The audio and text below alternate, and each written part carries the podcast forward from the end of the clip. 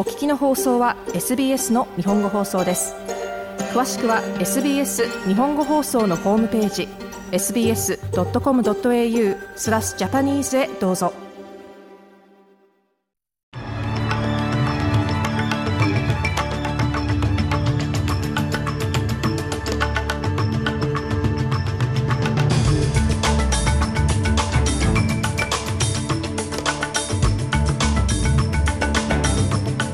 月30日火曜日午後のニュースをシドニーから大場美がお届けします。財務省が PWC スキャンダルとの関わりについて問われています。ナショナルリコンシリエーションウィーク全国和解週間が始まりました。そしてスポーツテニス。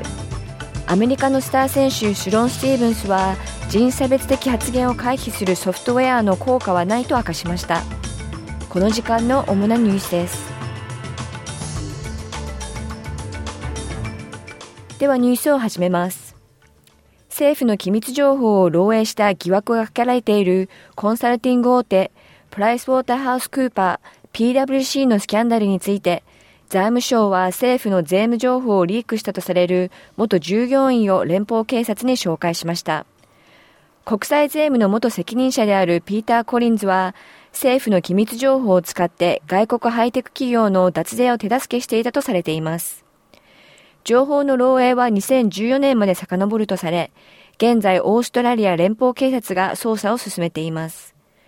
このスキャンダルでは PWC オーストラリアのトム・セイモア CEO をはじめ、同社のガバナンスボード及び指摘リスク委員会の委員長も辞任に追い込まれています。また9人の従業員は内部調査のため、直ちに休職処分となりました。ダイアン・ブラウン副長官は秘密保護法によりオーストラリア税務局が財務省に情報漏洩を伝えることができなかったと上委員会で指摘しました。2018年に私たちは ATO に情報を要求しましたが、ATO には厳格な秘密規定が適用されているため、彼らの懸念についてそれ以上の詳細を得ることはできませんでした。ですから私たちは彼らが要求する情報を提供することで、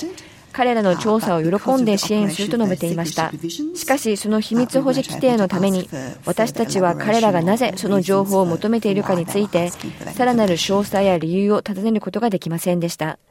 ダイアン・ブラウン副長官でした。次のニュースです。アンソニー・アルバニージ首相は、ボイス・トゥ・パーラメント、いわゆる議会の声に反対するオーストラリア人は、人差別主義者ではないと述べました。これは野党のピーター・ダットン党首がボイスの討論をめぐって首相を名指しで非難したことを受けてのものです。ダットン氏は先週、賛成に投票することは我が国を人種的に再差別する危険性があると発言しましたが、首相は憲法に先住民の声を明記することは、ファーストネーションズの人々の声にようやく耳を傾ける機会であると説明しています。5AA ラジオの取材に応じたアルバニージ首相は、コミュニティの声に耳を傾けることは、優れたリーダーシップの重要な資質であると語りました。The principle of a, a body、uh, being in the Constitution is what 憲法に明記されるという原則は2017年にウルルで開催されたファーストネーションズ憲法会議でファーストネーションズの人々自身が提案したものです。地元コミュニティから選出任命された200人以上の代表が集まり憲法に承認を得たいと言いました。我々は世界で唯一ファーストネーションズの人々を認めていない植民地時代の過去を持つ先進国であります。アンソニー・アルバニージ首相でした。次のニュースです。5月26日のナショナルソーリーデーに続き、ナショナルリーコンシリエーションウィークが全国で始まりました。毎年同じ5月27日から6月3日までとなる全国和解週間は、オーストラリアのアボリジナルとトレス海峡諸島民にとって画期的な2つの決定を記念するものです。5月27日は1967年の国民投票によって憲法の差別条項が削除されたことを、そして6月3日はオーストラリア高等法院が先住民の権利を認めた1992年のマボ判決を記念しています。30日火曜日、シドニーで開催された全国和解週間ブレックファーストで、リーコンシリエーションオーストラリアのキャレン・マディン代表は、議会の声の国民投票、 referendum でイエスと投票することは、和解の象徴であると述べました。私たちは今、ファーストネーションズとの関係をリセットし、すべての人のための正義と公平を加速させる一世代に一度のチャンスを目の前に控えているのです。今年後半、私たちは非常にシンプルな質問に答えを求められます。それはファーストネーションズの人々が私たちの生活やコミュニティに影響を与える法律や政策に対して発言権を持つべきだというシンプルな命題です。そしてそれは和解の核心にある願望です。キャレン・マデン氏でした。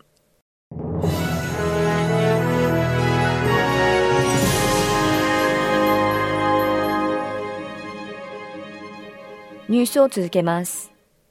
ケン・ワイアット全先住民問題担当省がオーストラリアのメンタルヘルス及び福祉支援組織ビヨンドブルーの理事に任命されました。これは全国的な組織であるビヨンドブルーが先住民の声を議会に反映させるための賛成票を支持する公的立場を発表したとの同じタイミングで明らかになりました。ビヨンドブルーの理事長で元首相のジュリア・ギラード氏は、ファーストネーションズの人々の社会的、感情的ウェルビーイングは、ビヨンドブルーが長年にわたって重視してきたことだと声明で述べています。ワイアット氏は先頃、自由党が、ボイスの賛成投票に公然と反対することを発表したことを受け、自由党を離党したばかりでした。ワイアット氏は今回、サム・モスティン前国家精神保健委員と共に任命されました。次のニュースです。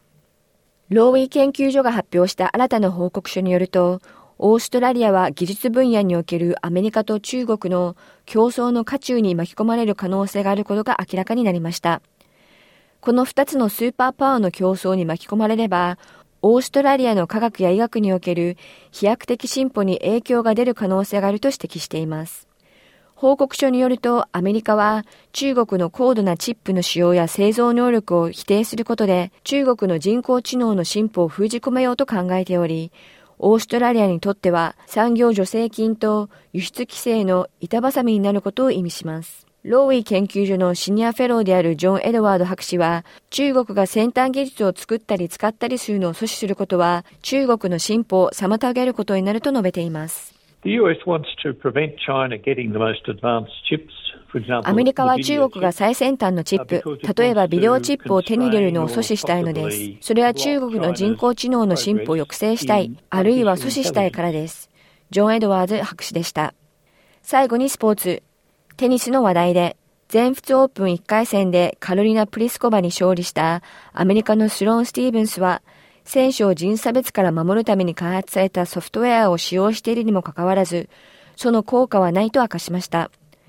スティーブンスはキャリアを通じて人差別を経験してきたといいますが、ソーシャルメディアの利用が加速するにつれて、さらに悪化しているように感じると述べています。全仏オープンで先週に用意されたような人種差別的発言を回避するソフトウェアは、特定のキーワードの表示を禁じるものですが、スティーブンスによると、キーワードのブロックを回避するために、単語の綴りを変えたり、句読点を加えたりする方法を見つけるユーザーを捕まえることができないと指摘しています。以上5月30日午後のニュースでした。